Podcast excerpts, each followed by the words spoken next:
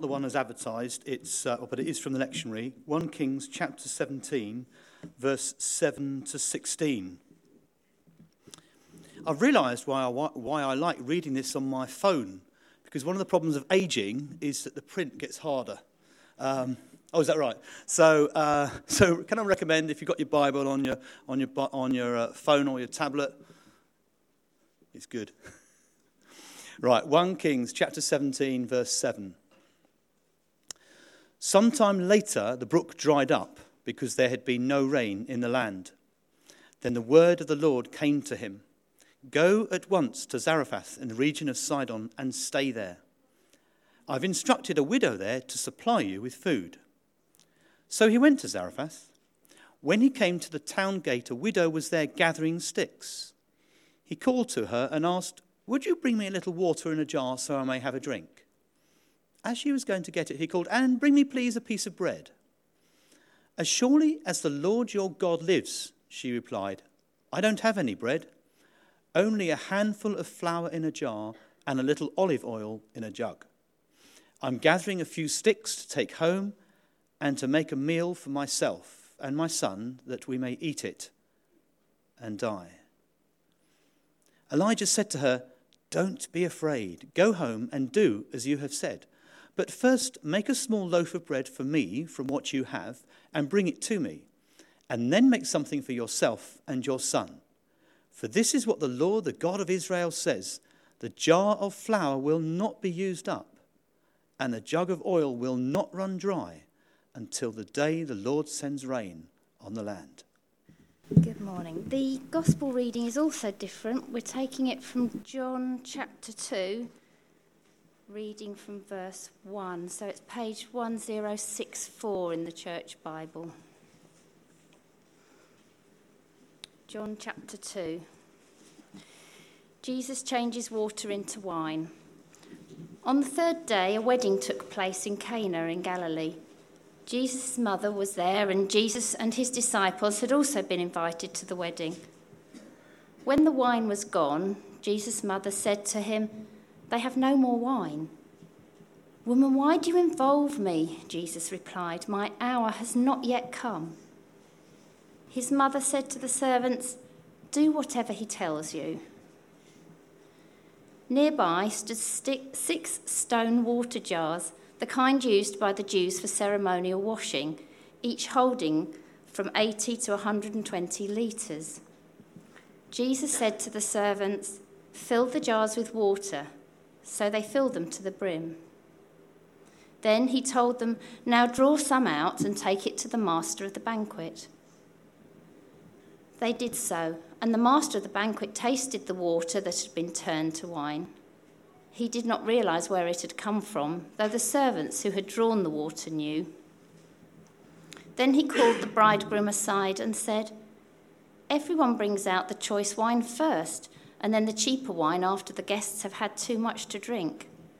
But you have saved the best until now.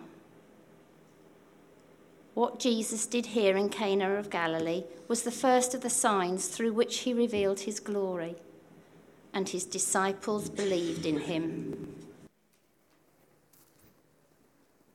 Thank you, Sue and Giles. And um, you'll also notice that Melvin was down to preach today.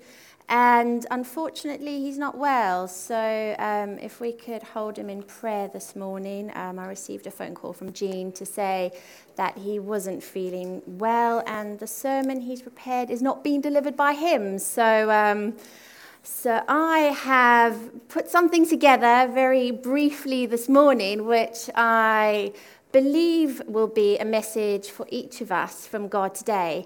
And we are going into the Old Testament reading. So um, your reading taken from uh, Kings this morning.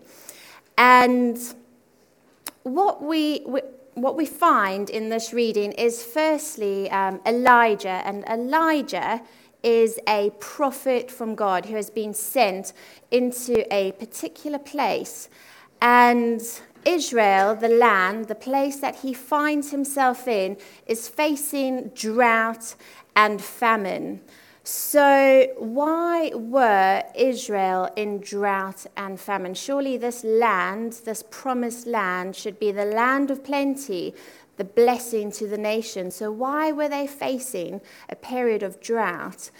Well, if we back up a little bit further in the reading, um, we find that King Ahab has just been appointed the king of Israel. And Ahab was not a very good follower of Jesus. Ahab was a very evil man who married Jezebel and um, erected the statue of Baal and turned the nation towards idol worship. And it's quite ironic, actually, because Baal the idol is meant to represent um, fruitfulness and as well as rain, and yet Israel finds himself in this period of drought because of their idol worship. So God actually brings this divine judgment upon the nation, brings the drought as a way of saying to Israel that nothing else apart from me will provide for your needs. So Elijah finds himself being sent, firstly, um, into this period of drought where he is reliant on ravens to feed him and provide for him. God provides for him water and food. And then he is told to go and find his provision from this widow. And we find this widow in a place called Zarephath. Now, Zarephath was actually located between Tyre and Sidon, and this was the, the very place that Jezebel's father had um, instructed the origins of this Baal worship. So the prophet Elijah, reliant on God, is now sent into the very place of origins of this Baal worship. And I wonder if when you are out and about in your daily life, whether you're at work, whether you're in school, whether you're with friends, in your communities, if you find yourself surrounded by people who have no belief in God and are not reliant on Him for their needs at all. And our place in those places is to stand as God's witness. He's called each of us to those places for a purpose. And like Elijah was called to show the people what true worship means, so are we called to stand and show others what Christ is to us. So Elijah goes and he meets this woman, and she has very, very little. In fact, she's just about to prepare the last of her flour and oil, a meal for her and her son, and then she's going literally to die because she's got nothing else to sustain her. What a desperate situation that must have been for the woman, for Elijah to look at what she had and to wonder, God, what are you going to do here? And I don't know if you've ever come to the end of your string, the end of your provisions, and thought, God, I have no idea what you're going to do here. But what happens is amazing because each of them take a step of faith. The woman firstly recognizes that Elijah is actually someone from God. She, she herself says, that um, in verse 12, as surely as the Lord your God lives, I will do this thing. Um, she recognizes that Elijah is someone different. Elijah is coming under the authority of God and is not like the rest of the people in this valley of Zarephath. So she follows and steps out in faith and does as Elijah asks of her. She literally gives all that she has, and God does something amazing. See, the obedience of both Elijah and the obedience of the woman enable God to again provide and to bring his abundant blessing. So, the, the blessing that was promised to Israel, to the nation who were meant to be a blessing to others, who had then turned in this idol worship, then gets found again through the obedience of a widow who steps in and asks and, is, and, command, and, and does what is demanded of her. So, I wonder what we could learn from that reading today. I wonder what it is that God is asking each of us to do.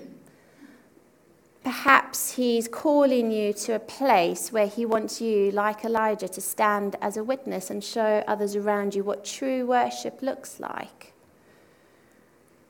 Or perhaps He's demanding everything from you and it feels almost impossible to let go. But he says, if you do this, I will give you back so much more than you could dream of. You will never, ever run dry. And so, by offering him all that we have, he is able to bless us abundantly and to bless those around us. So, we're just going to take a few minutes just to sit and to, to think what is it that that God is saying to us through this reading today? Are we called to be bold and step out in faith like Elijah? Or are we called to, to give Him and resurrender everything that we have in order that He can show Himself faithful through us?